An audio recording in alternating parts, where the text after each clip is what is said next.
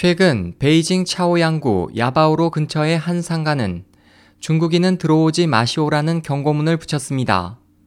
옷가게 직원은 일주일 정도 전에 이 경고문을 붙였다며 우리도 이 경고문을 붙이고 싶지 않지만 일부 중국인 고객들이 너무 지나치기 때문이다.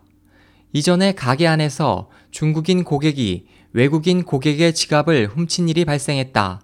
그 후 외국인 고객은 사장님이 소매치기와 한패라고 여기고 사장님에게 배상금 5천불을 요구했다고 설명했습니다.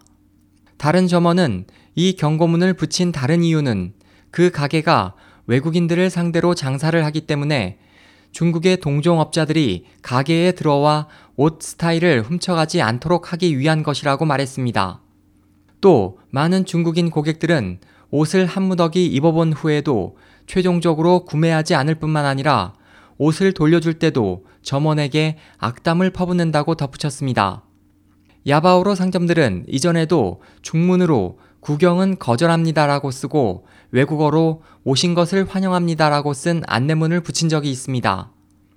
중국 정법대 리셴동 교수는 동종업자들이 스타일을 훔쳐가는 것을 방지하기 위해 들어오지 못하게 하는 것은 이해할 수 있지만 중국인 진입을 거부하는 경고문을 붙인 것은 중국인을 차별하는 혐의가 있어 적합하지 않다고 말했습니다.